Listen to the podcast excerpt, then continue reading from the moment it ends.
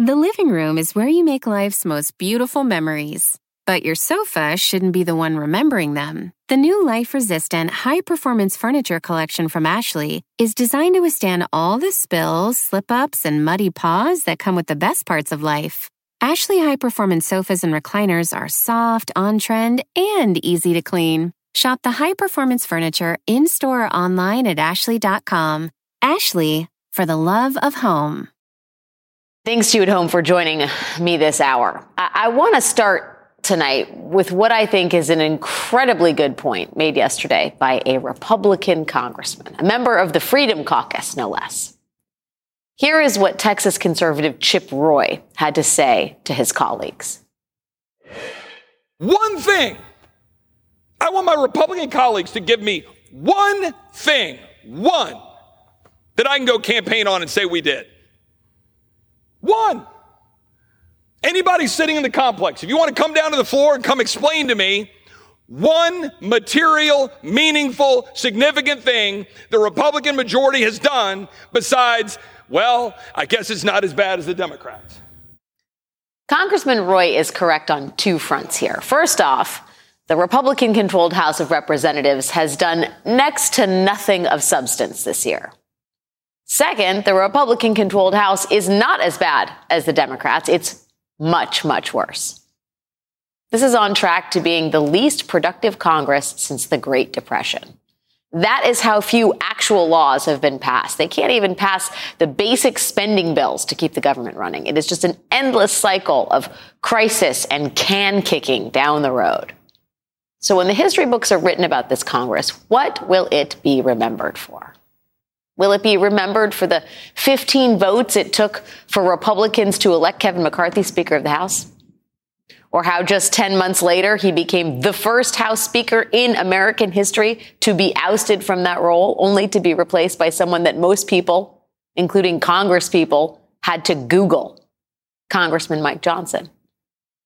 Or will it be remembered for the fact that disgruntled former Speaker Kevin McCarthy is now allegedly body-checking his Republican frenemies in the hallways? Or maybe this Republican Congress will be remembered for the wild hearings they have held to air baseless conspiracy theories. Here is Louisiana Congressman Clay Higgins yesterday pushing the idea that the FBI was behind the January 6th insurrection. If you are asking whether the violence at the Capitol on January 6th was part of some operation orchestrated by FBI sources and or agents, the answer is emphatically not. You're saying no? No. You're saying no? Not okay. Violence orchestrated by FBI sources or agents. Are you familiar with, you know what a ghost vehicle is? These buses are nefarious in nature and were filled with FBI informants dressed as Trump supporters. Ghost buses. Yes, there are plenty of options here for the history books. But there is one story, one member of Congress, really, that perhaps best reveals the way in which this Congress, this Republican-led Congress, is less about legislation, less about work, less about actual governance, and really, quite simply, just about personal gain. And that is the story of New York Congressman George Santos. Mr. Santos rose to fame in Congress as a serial fabulist. He lied about his mother dying from cancer she got in one of the Twin Towers on September 11th, and about his grandparents fleeing the Holocaust, and about losing employees in the Pulse nightclub shooting, and about being mugged on his way to deliver his rent, and about his roommate's Burberry scarf that he wore unironically to a Stop the Steal rally, and about being a star volleyball player at a college he didn't actually even attend, and about being a producer of the Broadway musical Spider-Man Turn Off the Dark, and about the $3,000 he stole from a veteran's Dying Dogs GoFundMe page. George Santos lied about all of that. And then there were the myriad financial crimes that Santos was allegedly involved in, everything from Ponzi schemes to credit card skimming. And yet, despite all of that, his Republican colleagues refused to show Mr. Santos the door. But what happened today might finally change that. Today, the House Ethics Committee released its report on Santos's alleged election-related financial crimes, and there are allegedly a lot of them. The House Ethics Committee alleges that Santos got his hands on campaign cash through a variety of schemes. He allegedly pretended to loan money to his campaign so he could be reimbursed, and created shell companies that his campaign would then pay for expenditures like ads that didn't actually exist. He also allegedly got people to donate directly to those shell companies, believing their donations would go towards helping Santos's campaign. And what the House Ethics Committee alleges that money actually went towards is incredible. $6,000 worth of purchases at Ferragamo, $4,000 worth of purchases from Hermes, more than $2,000 spent at resorts in Atlantic City, more than $3,000 spent in a weekend in the Hamptons, an $800 cash withdrawal from an ATM at a casino, $1,000 cash taken from an ATM near Santos's apartment, purchases on the adult entertainment website OnlyFans, and multiple more than $1,000 charges on the campaign debit card for Botox. Nice work if you can get it. Now, the Republican chairman of the House Ethics Committee says he will file a motion tomorrow to expel Mr. Santos from the House. It is unclear if that motion will pass. Santos himself has not resigned, but he has said he will not seek re-election. He has already been charged by the Eastern District of New York with allegations including wire fraud, falsifying FEC records, and aggravated identity theft, but he has pleaded not guilty to all of those charges. But Santos's campaign treasurer pleaded guilty last month for her role in one of his alleged financial schemes. And just 2 days ago, one of Santos's former fundraising aides pleaded guilty to a federal wire fraud charge in another alleged scheme of Santos's. But as of this hour, George Santos maintains he is innocent. And he remains, very much, a member of the House Republican Conference. Joining me now is the ranking member on the House Ethics Committee, which wrote today's report, Pennsylvania Democratic Congresswoman Susan Wild. Congresswoman Wild, thanks for being here. I'm interested to know how complicated it was to untangle these alleged financial crimes, or was it fairly out in the open? Well, thank you, Alex, for having me. And let me just say, the first thing I have to do is give a huge shout out to an incredible staff of lawyers and other staffers on the Ethics Committee who have spent months going through and unraveling, as you say, the evidence in this case. It is truly a phenomenal amount of work and effort and that went into this report. And I'm glad that it has now been made public. And I encourage everybody to read the report, which is available on the internet. I would love it if you could sort of characterize your thoughts about the scope of this fraud. I mean, it is, to the layperson, a staggering amount of deception, but I wonder how you would characterize it. Well, not just to a layperson, Alex. It's a staggering amount of deception to anybody. And you know, at the beginning, you mentioned you went through a whole lot of his lies that really don't bear on his performance as a congressman or anything else. But there is also, and you mentioned some of them, a litany of deceptions that were carried out, actual crimes involving sending money to himself through shell companies and getting people to donate to these companies and lying on his campaign finance reports, and all kinds of things that really, really make him unfit for office. And I think it is our responsibility on the Ethics Committee to, first of all, I'm a big believer in good government. I believe that, and it makes me sad that Americans generally have a poor impression of Congress. And let me tell you, people like George Santos don't help that situation. So I'm really proud to be on the Ethics Committee, which, by the way, is a completely bipartisan committee, the equal number of Democrats and Republicans.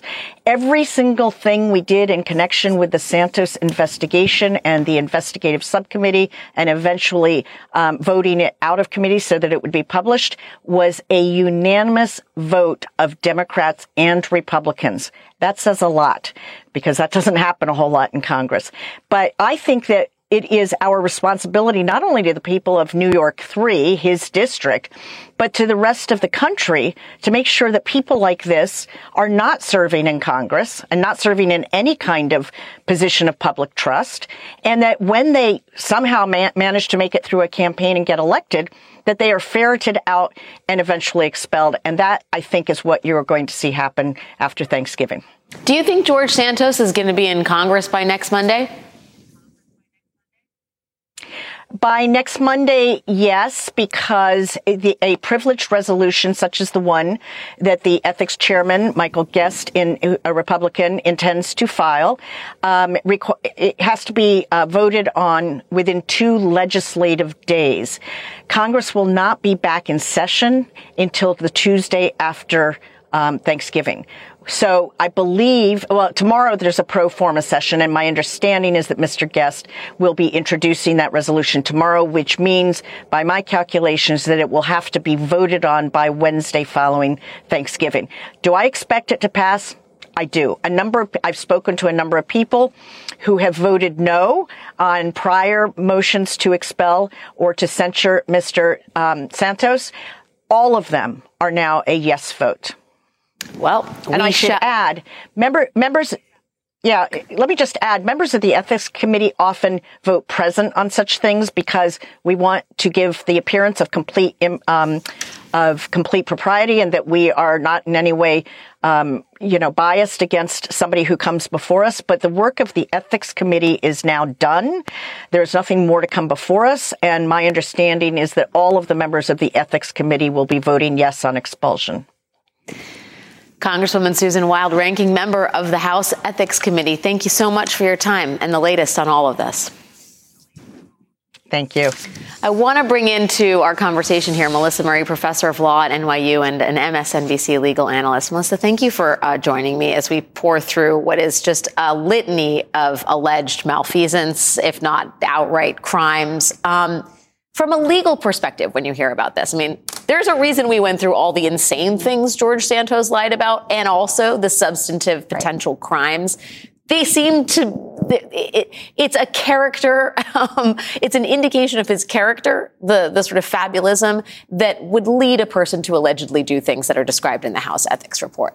But from a legal perspective, what are the implications of this that is all being referred to the DOJ? So, as you say, the Venn diagram here is very strong. A lot of the information that was discussed in this very scathing ethics committee report could translate very easily into federal crimes. There's already an indictment that's pending against George Santos, first for 13 counts. Then there was an additional 10 counts and a superseding indictment. It's very likely that there could be yet another superseding indictment. It's very likely that there could be questions that are raised about campaign finance laws that have been violated. The Federal Election Committee could be involved. So this goes beyond simply censuring or disciplining or even expelling a member of Congress. There is real legal liability exposure here. I am stunned by the degree to which, we hear the term campaign finance violations with some regularity in American life. This is a different order of magnitude entirely. And the fact that Santos not only tried, but really got away with it up until this point, it seems. I mean, what does that tell you about our campaign finance system in America? Well, we've already seen that the campaign finance system has broken. We've seen this since Citizens United, the flood of dark money into our elections. This is sort of more of the same, a little more granular, using campaign finance funds in order to fund your own, especially lavish lifestyle. All of that is a problem. But beyond campaign finance, we should also talk about the way in which we have for years heard the Republican Party talk about rampant voter fraud and electoral fraud. And here we have an example of actual fraud on voters. George Santos won his seat, flipped his seat on these claims that were later, with very little sleuthing, were determined to be false. That's fraud on the voters. That's actual election fraud. And now we found out that not only did he lie to the voters in order to gain his seat, he's been actually funding his lifestyle. The Ethics Committee has found this, and it's very likely that some of this will make its way into a court of law as well. So, that to me is the most damning. If you want to look for electoral fraud, voter fraud, maybe Here it is. Yeah, exactly. Look no further than one of the votes that are keeping Republicans in power. I do have to ask, in the context of the ethics concerns we have had lately at the highest echelons of American government, right? We're talking about Clarence Thomas and his $250,000 RV loan, the payment of private school for an individual he had in his care, the purchase of his mother's home by wealthy patrons. Here you have George Santos running a grift, but whereby people are deluded and deceived into believing the money they're sending is for his campaign when it's really to buy Ferragamo shoes and get him Botox. I mean, how critical is it that, I mean, let me rephrase that. How much can expelling George Santos give Americans confidence that the system is not broken, is not rigged, that is not really a mechanism for grift? So I think George Santos is only a drop in the bucket here, and expelling George Santos from Congress, even finding him guilty or convicting him of any of these crimes, that's just a drop in the bucket. It's not going to restore American confidence in Congress. Congress, among all of the political branches, has the lowest ratings among Americans, although the Supreme Court, not a political branch, but one that has increasingly seen its stature with the American public fall over recent years for all of the reasons that you suggest. Like, Americans are at the point, I think, where they are a little skeptical of government. And I think Representative Wild's statements were really apt. She believes in good governance. I think Americans want to believe in good governance as well. This undermines any feeling that government is working for the people. Instead, it seems it's working for some of the people, and some of those people may actually serve in Congress. And she was really drilling down on the notion that this was a bipartisan committee, a bipartisan decision, and it feels imperative that the decision to expel Santos be bipartisan, precisely because the Supreme Court, which you point out, which I have been concerned about, seems to the desire to sort of have the court hold itself to a high, rigorous standard seems to be a partisan decision in this day and age. Oh, yeah. Again, there are lots of partisan concerns here. And those questions, I think, loom large. I also think they loom large over the question of whether or not to expel George Santos. I mean, yes, this feels good in the moment. Like, he's clearly someone who does not deserve to be in Congress if these allegations are to be believed.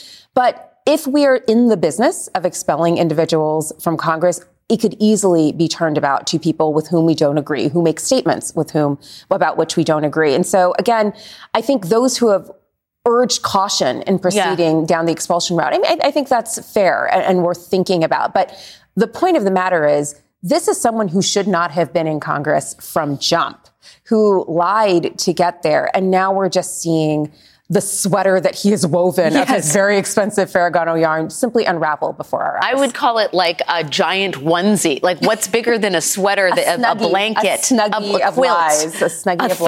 Lies. Exactly. Melissa Murray, thank you as always, my friend. It's good to see you. Good to see you. Much more ahead tonight, including Donald Trump's unrelenting attempts to buy more time before he has to go to trial, and the judge who may be willing to help him. But first, what a second Trump administration could mean for immigrants in this country and what might be done about it. I will talk with President Biden's principal deputy campaign manager about all that coming up next.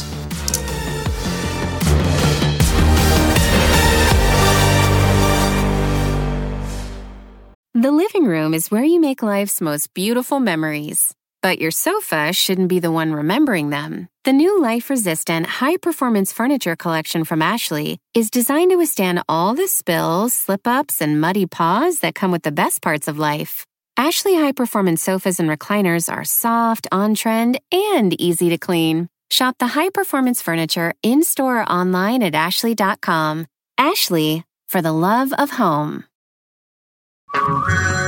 Hey everyone, it's Ted from Consumer Cellular, the guy in the orange sweater, and this is your wake-up call. If you're paying too much for wireless service, you don't have to keep having that nightmare. Consumer Cellular has the same fast, reliable coverage as the leading carriers for up to half the cost. So why keep spending more than you have to? Seriously, wake up and call 1-888-FREEDOM or visit ConsumerCellular.com. Savings based on cost of Consumer Cellular single line 1, 5, and 10 gig data plans with unlimited talk and text compared to lowest cost single line postpaid unlimited talk, text, and data plans offered by T-Mobile and Verizon January 2024.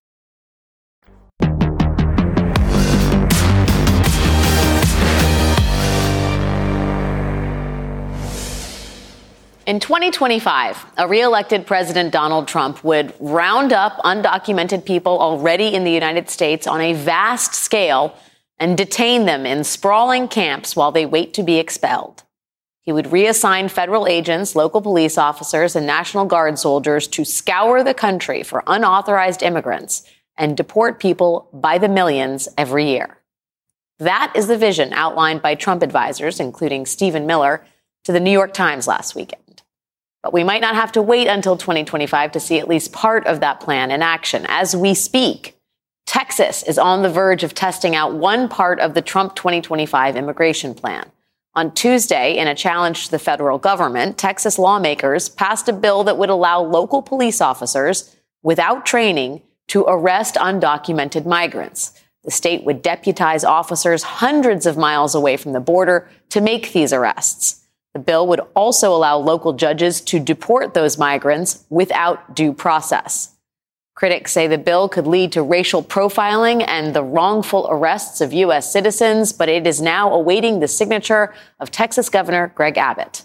And this weekend, Governor Abbott will be at the border with Donald Trump, the man who wants to implement these policies nationwide.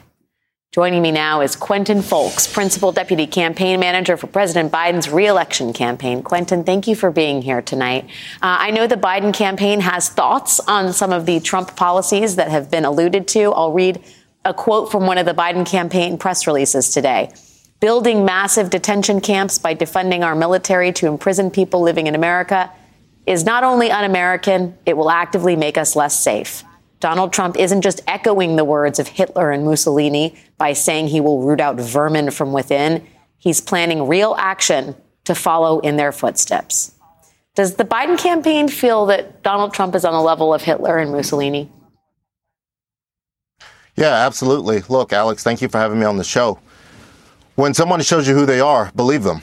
We've had 4 years to see Donald Trump drive our country to the brink of destruction on foreign policy, domestic policy, and now his campaign is clearly outlining what he would do if he were to regain power in 2025. You know, he's talking about ending birthright citizenships, mass detention centers by using the military to round up American citizens in some cases, you know, putting children in cages. You know, this is not who we are. And so absolutely, Donald Trump has proven that he's on the level of Hitler and Mussolini by his actions. And again, his campaign is now doubling down, saying that he would do the same things over again if he were reelected president of the United States. And so, you know, the proof is in the pudding here. And we Americans need to believe Donald Trump when he says he would do these things, because unfortunately, he's already been given an opportunity to do them before. And we have to do everything in our power to make sure that he does not get back in the White House to try to do it again.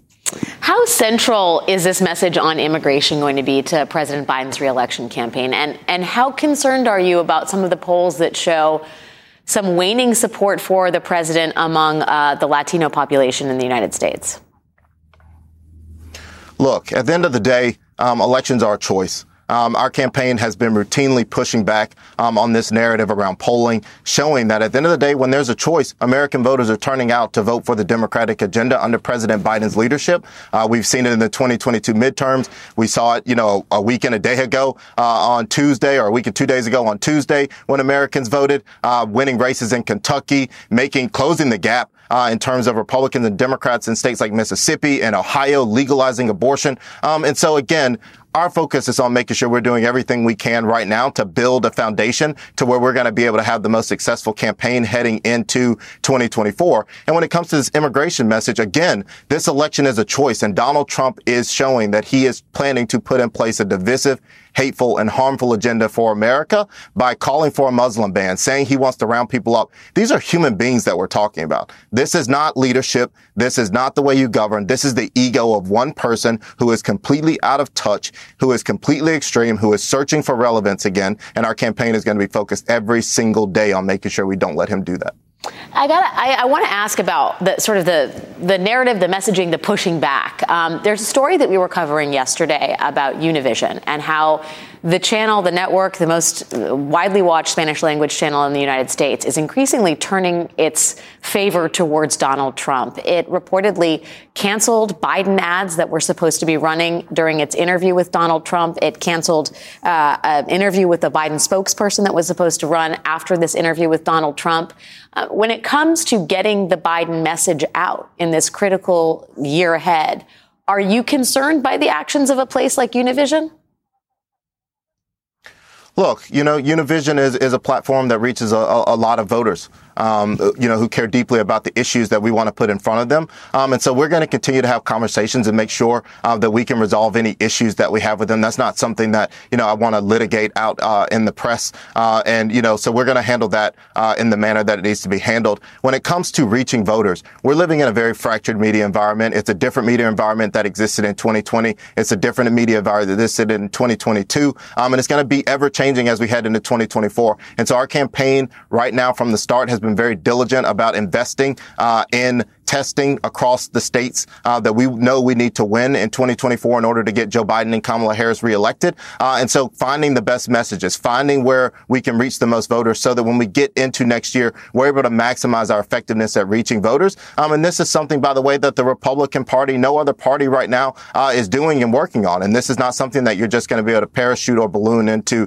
2024 and think that you're going to reach voters in the media environment. But our campaign is going to keep our head down, continue to do the work to make sure that we're using every platform and media outlet available to reach voters where they are and deliver the message that Joe Biden is working on an agenda to lower costs for American families, to keep America safe, in stark contrast with the Republican Party, who is hell-bent on continuing to rip away a woman's right to choose, you know, and giving tax breaks to big pharma and the wealthiest among us. And so that's where our focus is, and that's how we're going to continue to proceed into next year.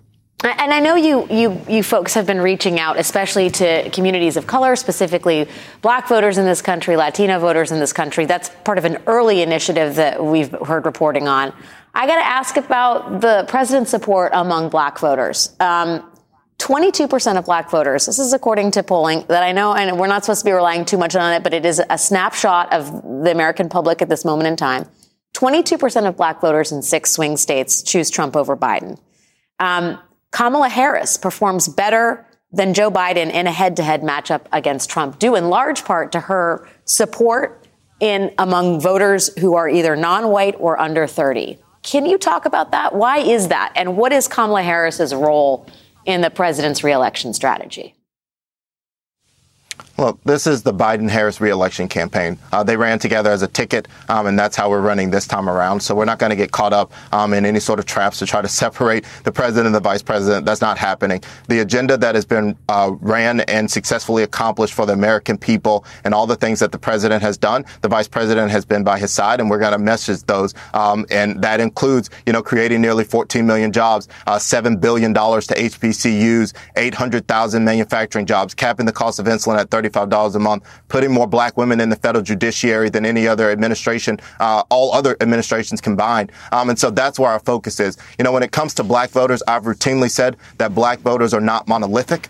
This is not an audience that we take for granted whatsoever. It's also not an audience that we believe we're just going to be able to parachute in their communities next year around September and October and just say, if you turn out to vote, that you're going to vote for us. We know we have to earn the support of this community, and we're keeping our head downs and doing that every single day, which is why we've come in and started treating both black voters, Latino voters, AAPI voters as persuadable targets that we know we need to have sustained conversations with over the course of the next year to make sure that they turn out to vote and that they turn out to vote for Joe Biden and Kamala Harris. And again, this election is going to be a choice. And when the choice is put in front of these voters, we've seen time and time again, in spite of any polling that's come out, that they vote Democratic for an agenda that's being presided over by Joe Biden and Kamala Harris. Not taking any votes for granted, not parachuting in. Quentin Folks from the Biden campaign, pleasure to have you on the show. Thank you so much for your time tonight, sir. Thank you, Alex. I appreciate it. When we come back, a series of decisions by the federal judge overseeing Donald Trump's classified documents case has legal experts wondering what is going on here. Plus, a federal jury convicts the hammer-wielding man who attacked former House Speaker Nancy Pelosi's husband against a backdrop of political violence unfolding across this country. That is next.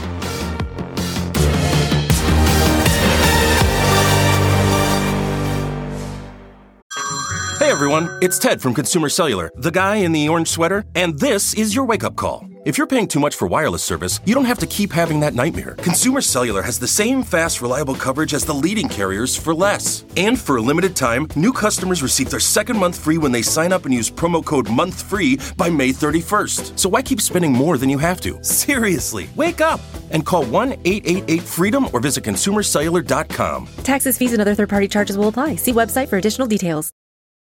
The living room is where you make life's most beautiful memories. But your sofa shouldn't be the one remembering them. The new life-resistant, high-performance furniture collection from Ashley is designed to withstand all the spills, slip-ups, and muddy paws that come with the best parts of life. Ashley high-performance sofas and recliners are soft, on-trend, and easy to clean. Shop the high-performance furniture in-store or online at ashley.com.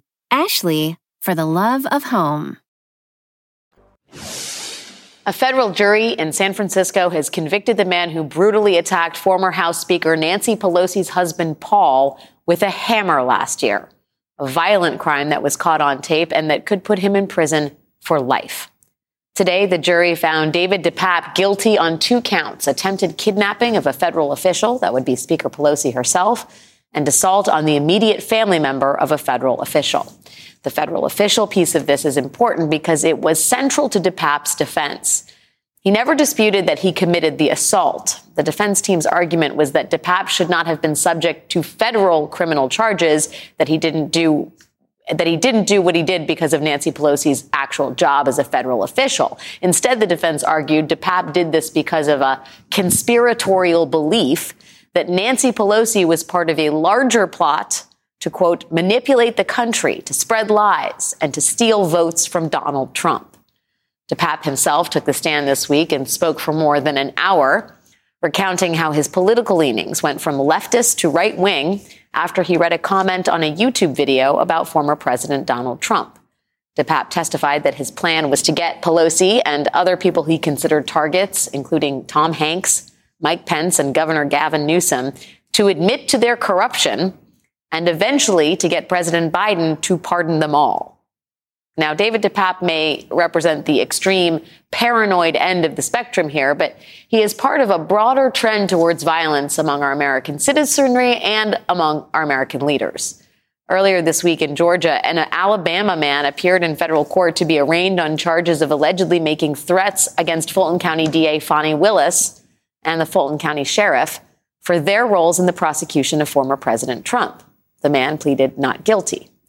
Also this week, also in Georgia, another man made his first appearance in federal court on charges of allegedly making threatening calls to the office of pro-Trump conservative firebrand Marjorie Taylor Greene. He allegedly said he wanted to shoot Greene in the bleeping head and threatened her family.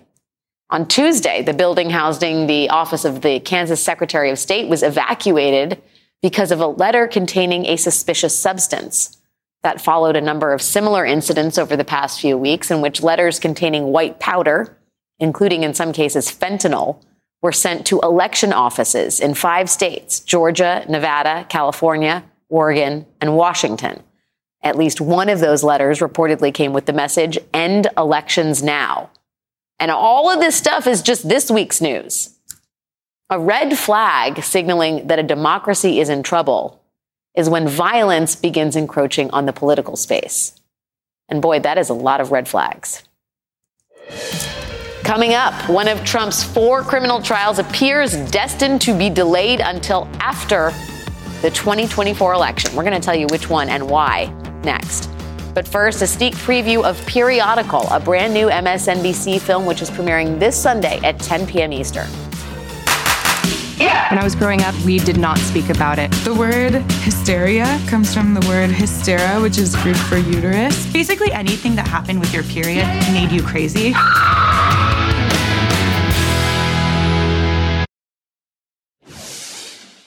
Today, Judge Eileen Cannon significantly raised the chances that Donald Trump's trial in the Mar-a-Lago classified documents case will be delayed. And she did it with a 1-paragraph order. There it is, all 10 lines of it. Now, special counsel Jack Smith had requested that Judge Cannon set a deadline for Trump's team to tell prosecutors what classified information they plan to use in this trial. And they want that deadline to come fairly soon in order to keep the case on track for trial in May. But in this order, this 10-line order, Judge Cannon says that she will not set that crucial deadline until next March.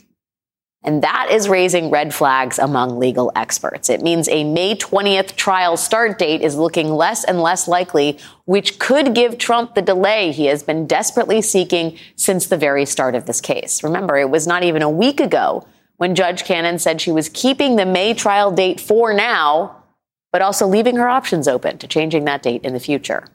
And waiting until March to make her final decision here could impact at least one other Trump criminal case that is still in search of a court date. Joining me now is Barb McQuade, MSNBC legal analyst and a former U.S. attorney for the Eastern District of Michigan. Barb, thank you for being here. Walk me through the implications of waiting until March to make some of these very important decisions.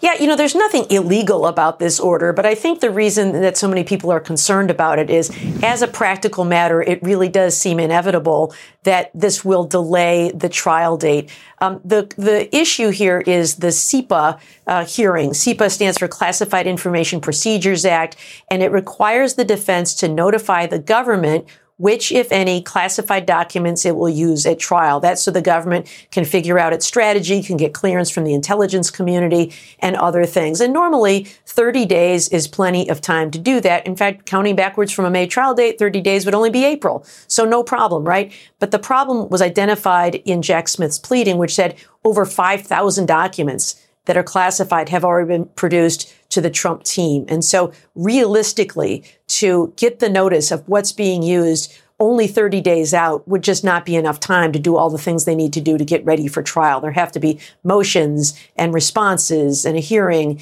and then a strategy about that. So what they asked for is to set that date in December so that there'd be plenty of time to work through that. I think by saying we're not even going to set the date until March, the judge really is sort of tacitly confirming that there's just no way this case is going to go to trial in May. Is she also tacitly confirming her potential allegiance to Donald Trump here? I mean, how do you read the tea leaves on this? Is this indicative of a judge whose sympathies are really in line with those of Donald Trump's? I don't know. It's difficult to, assess a motive to somebody. It does seem to cause you to scratch your head, though, a little bit. You know, most judges want to keep their dockets in order and will do anything to kind of push the parties and keep things moving. It's usually the parties who seek delay because they're just so busy, and the judge who tries to keep things moving. And so here, this delay, it's hard to figure out what the logic of it is, and perhaps that is one theory behind it, but it does seem that it is building in an ability to delay the trial. Now, delaying the trial past May doesn't mean you have to delay the trial past November, which is certainly what Donald Trump will want. It could be a trial in the summer or the fall, but hard to see how that trial takes place in May without addressing these CIPA issues until March. But Barb, does Trump not actually have a case to be made that it's going to be hard to be in a courtroom in the fall of a presidential election year? I mean, is there not some credibility to that argument?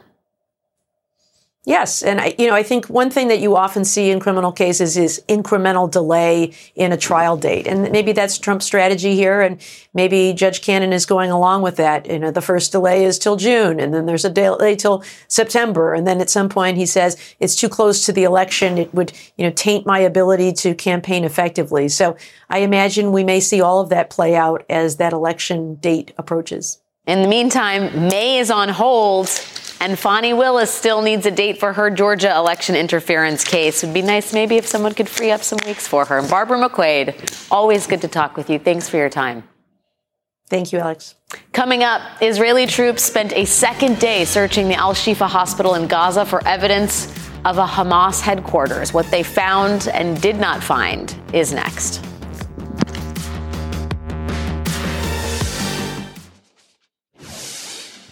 Tonight, airstrikes continue throughout the Gaza Strip, which has now lost all cell phone and internet connectivity under complete blackout due to a lack of fuel. It comes as Israeli troops spent a second day searching Gaza's main Al-Shifa hospital. Despite claims by the U.S. and Israeli governments, the search thus far has failed to produce evidence of a Hamas command headquarters operating on hospital grounds. Today, NBC's Raf Sanchez filed this report. This, Israel says, is the proof it's been searching for, releasing video today of what it claims is a Hamas tunnel shaft on the grounds of Al-Shifa, Gaza's largest hospital. NBC News cannot independently verify that claim, but we can confirm this opening is located near the hospital. There is an AK-47. Both Israel and the U.S. say Hamas operates a command center below Al-Shifa.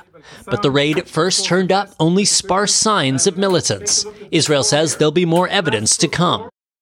Joining me now is someone who knows that hospital well. Throughout the years, MSNBC's Ayman Mohyeldin has reported extensively on Gaza, including from inside Al-Shifa Hospital during previous conflicts. Ayman, you're always a wealth of information for this, and I'm so grateful for your perspective. Thank you for having me. When you hear about the reporting from Al-Shifa Hospital, what's your sort of assessment about what's going on here? Well, the first thing I think of is back in 2008, when I was based in the Gaza Strip, and I would go to the Shifa Hospital to report frequently on all kinds of stories.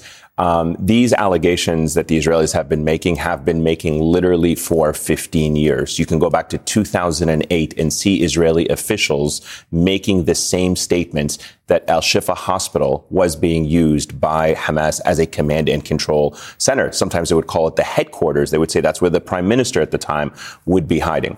And all I could tell you is based on my reporting there for years. I've been there hundreds of times, walked around all of the complex of Al-Shifa Hospital.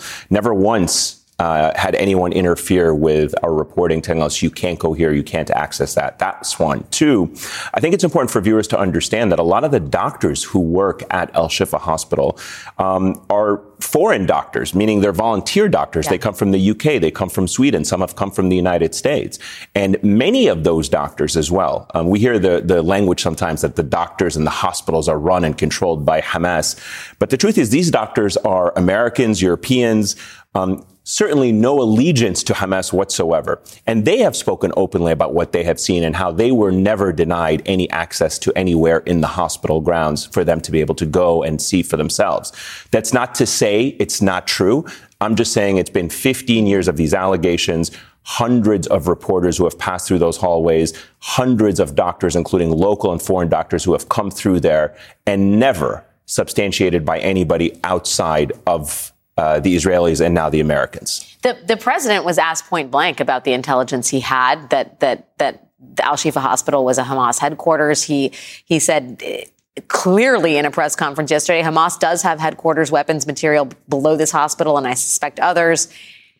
The U.S. is very out front on this. Yeah. And it feels like a lot hangs on the IDF's ability to show that this, in fact, was a Hamas headquarters. Right. This feels like an incredibly weighted moment for all of this. And I wonder what you make of Biden's strategy thus far. So, again, I would say as a journalist, where is the evidence? Where is the intelligence? I'm old enough to have remembered 2003 and the whole weapons of mass destruction debacle in Iraq. So I err on the side of caution when it comes to governments and intelligence officials saying, here's the proof and we're going to war for this proof. Again, it's not to say that it's not true. It's just simply to say we would need to see what that evidence is. And Israel would have to make a compelling case. And they have now been in control of Al-Shifa Hospital for the better part of 48 hours going on to 72 hours tomorrow. And what we have seen so far raises a lot of questions as to how they have described it. So again, they described it as a Hamas headquarters or command and control. The language has shifted a little bit from command and control to a, as Admiral Kirby said earlier, a nod or node, a command and control node, which I'm not sure what that distinction is, yeah. But it just seems like it's a slightly downgraded description of what's inside.